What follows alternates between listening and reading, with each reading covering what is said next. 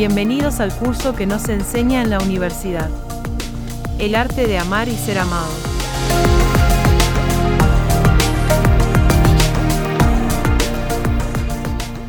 Buen día para todos y para todas.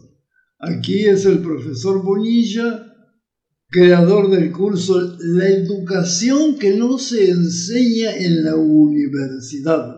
El arte de amar y ser amado. Hoy vamos a presentar el tercer paso para amar y ser amado, que es cómo se relaciona el sexo y el amor.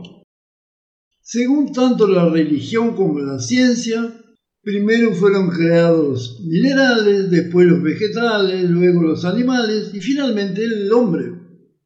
Los minerales son asexuados, pero ya en los vegetales el creador dispuso la creación del sexo. Todo el mundo gusta de las plantas y especialmente de las flores. ¿Y qué son las flores? Cualquier libro elemental de botánica puede dar la respuesta cierta. Las flores son los órganos sexuales de las plantas y sus bellísimas formas y perfumados aromas tienen como finalidad atraer los mensajeros del amor los insectos y los pájaros, pues como las plantas están fijas careciendo de movimientos de locomoción, necesitan de ayuda ajena para hacer el amor para fecundarse. O sea, cuando el Creador creó el sexo en la tierra lo hizo seguramente, pensando en una cosa bella, bonita, deliciosa e insuperable, y de ese pensamiento divino surgieron las rosas, los claveles, los crisantemos, las orquídeas y los lirios. Después, el Ser Supremo creó los animales y finalmente el, el hombre.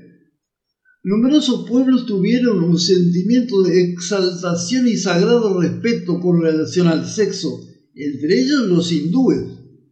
Pero el hombre occidental vive enmarañado en sentimientos contradictorios.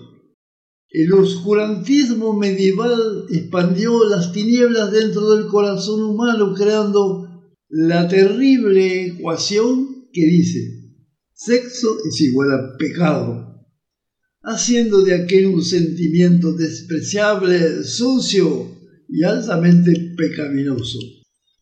El consumismo moderno hizo lo contrario, sacó el sexo del tacho de la basura y lo colocó en la vitrina, vendiéndolo en forma de revistas y películas pornográficas, de artículos sexuales como muñecas de goma para todos imaginables, penes artificiales y demás creaciones de inventivos productores.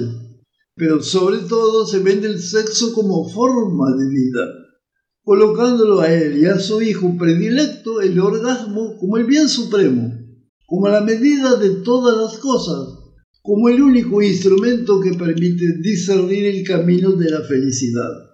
Pero tanto el sexo reprimido como el sexo consumista son ridículas deturpaciones creadas por seres humanos deformados por personas que están fuera de sintonía con los modelos cósmicos el sexo verdadero, aquel creado originalmente por Dios, está íntimamente unido, inextricablemente enlazado con la maravillosa dádiva divina que es el amor. El sexo verdadero es el compañero del amor. El sexo verdadero es más cualitativo que cuantitativo.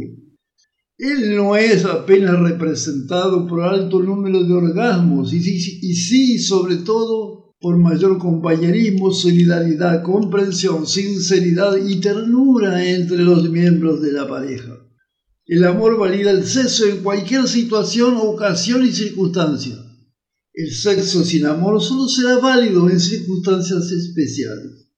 En resumen, sexo es una dádiva divina que lamentablemente muchas personas transforman en libertinaje y otras dicen despreciar pero aquel que trazó su meta con firmeza y está luchando con perseverancia para alcanzarla, y esa es amar y ser amado, no deberá dejarse confundir con esas opiniones. Confíe pues en la verdad auténtica que florece en la médula de su ser y que le dice, con voz suave pero segura, de que el sexo y, el amor forman una pareja sublime, la más sublime que es posible encontrar en el reino terreno. Bien, aquí acaba este mensaje. El próximo corresponde al cuarto paso del arte de amar y ser amado. ¿Cómo desarrollar ese arte?